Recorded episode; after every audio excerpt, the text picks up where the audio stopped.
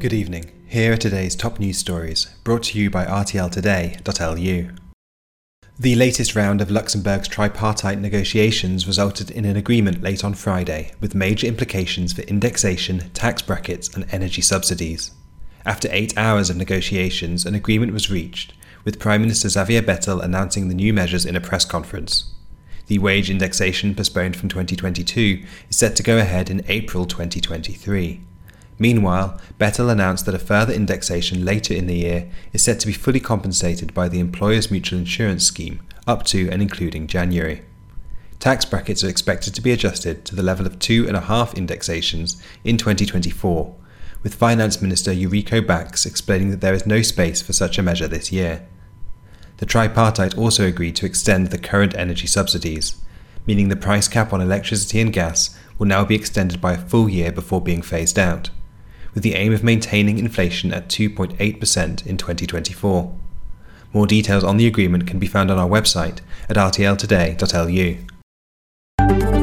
The EU is to start charging for entry from next year, the bloc's ETIAS visa waiver scheme was set to be introduced in November this year, however, the launch has now been pushed back to 2024.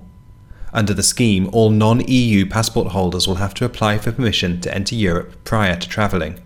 They will be charged €7 Euros for an ETIAS check, which will screen applicants across international police and watchlist databases. The visa waiver will be valid for three years from the point of approval. A motorist received a shock when police found him sleeping at the wheel at a green light in Luxembourg's capital. Not for the first time, and certainly not the last. Luxembourg City Police reported a sleeping motorist at the crossroads between Avenue Charles de Gaulle and Boulevard d'Avranches in the early hours of Saturday morning.